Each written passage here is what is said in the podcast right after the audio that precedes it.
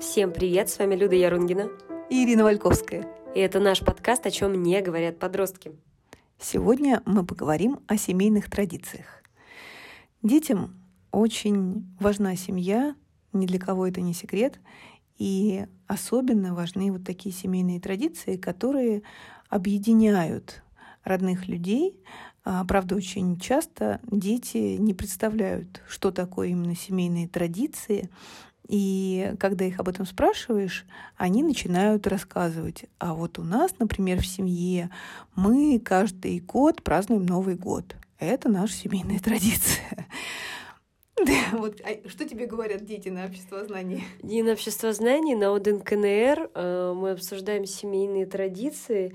И да, правда, из 30 детей, к примеру, только человек 5-6 спокойно на расслабоне, то, что называется так, да, а, начинают обсуждать, вспоминать, рассказывать о своих семейных традициях. Половина оставшаяся из тех, кто не назвала мне семейную традицию, начинает грустить, потому что они думают, ну как же так, у всех остальных есть семейные традиции, а у нас нет.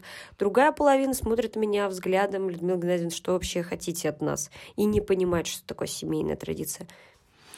Дело в том, что э, сейчас нет э, хорошо ли это или плохо ли, а, таких семей, ну, их очень мало, скажем так, которые живут а, несколькими поколениями, да, про бабушки, про дедушки, бабушки, дедушки, мамы, папы и дети.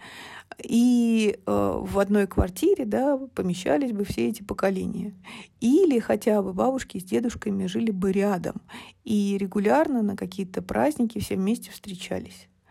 Но это просто такая данность, и, очевидно, а, родители крайне редко разговаривают э, с детьми о семейных традициях, о том, что передается из поколения в поколение, или этих семейных традиций действительно нет. Действительно нет. А, тут же знаешь, когда кто-то, какой-нибудь ребенок восторженно начинает говорить о том, что вот мне очень нравится, когда мы перед Новым годом, там, к примеру, лепим пельмени всей семьей, мы собираемся, и я говорю, да, как классно, спасибо, что ты поделился. Тут же э, дети просекают, э, что от них хочет преподаватель, и начинают мне говорить, мы готовим оливье, и так, первый, второй, третий, четвертый. Я говорю, нет, дети, подождите, э, вот если вы специально сейчас это придумываете, то мне не нужно рассказывать. Потому что одно дело, вот замечательный пример девочки, мне очень понравился этот пример. Она рассказывала о том, что они перед Новый год не просто украшают елку, но они с сестрой еще проводят какие-то конкурсы э, для своей же семьи. Вот это как раз-таки пример очень классной, мне кажется, семейной традиции. Может быть, она только зародилась. Сейчас это семейная традиция. Может быть, девочки вот так проводят конкурсы, а потом будут их дети проводить конкурсы. Знаешь, когда а, я со своими детьми перед Новым годом под новогоднюю музыку делала новогодние газеты, ой, украшения на елку, моей мечтой было не просто сделать для детей какой-то особенный праздник, а чтобы они запомнили это и сделали то же самое потом со своими детьми. Мне думается, что если нет каких-то традиций, которые вот действительно из поколения в поколение передаются, и там не знаем мы, что делали про бабушки, например, перед Новым годом со своими детьми, то вполне возможно сейчас придумать и организовать какую-то семейную традицию, которая будет теперь передаваться из поколения в поколение. Вот детям это очень важно. Им настолько хочется, чтобы у их семьи какая-то была своя семейная традиция. Я помню, как в одном из классов мальчик рассказывал, что как только стало возможно возможным покупать арбуз а, зимой, а раньше, понятно, да, в Советском Союзе это было невозможно, потому что арбузы должны быть летом, других вообще функций у них да, нет. Да.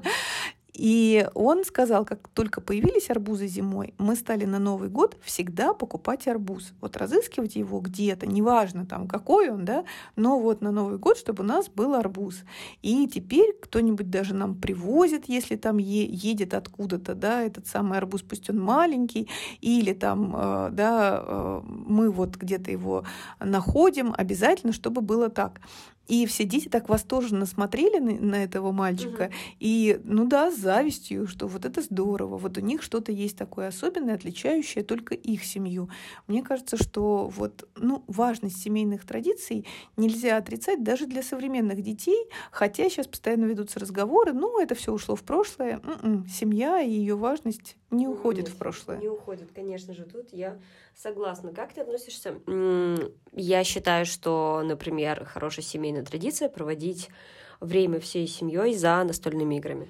Безусловно. И мне думается, так здорово узнаются люди в этих вот играх, да. их характеры, да, то, что для них весело или наоборот нет, как они проявляются, все черты характера.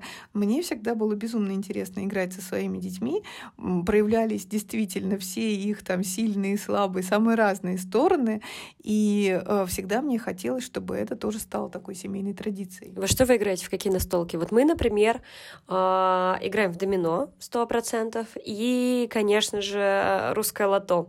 Не знаю, э, есть люди, которые не любят лото, я обожаю лото, потому что это вот ассоциация, что мы в детстве собрались, у меня рядом сидят не просто родители, еще сидят бабушка с дедушкой обязательно, вообще неважно, все родственники, которые там собрались по тому или иному случаю, и мы играем. И сейчас еще и с мелкими мы тоже играем в лото именно. Совершенно верно, мы тоже играли в лото, причем дикий восторг у меня вызывали самые разные названия, все эти барабанные палы, палочки и так далее, а, что это именно бабушка произносит с таким значимым видом и говорит, что ее родители тоже вот так вот называли именно эти цифры. Это для меня было какой-то магией.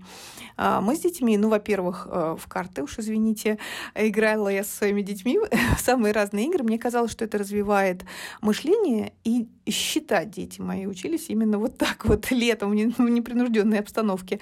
А в Окивоке, конечно же, и в мафию, в воображариум кто-то считает это совершенно бесполезным проведением потери даже времени. Вот я так совершенно не думаю, потому что здесь есть возможность узнать друг друга, и это объединяет. Это объединяет, да. Мы тоже играли в карты, но скорее мы играли... Э, мама не играла в карты, мама просто рядом с нами сидела. Еще мне хотелось вот о чем сказать. О том, что когда я была в Израиле, а была я в этой чудесной стране два раза, а, абсолютно в нее влюблена, бесконечно, просто воспеваю ее, когда могу и не могу тоже.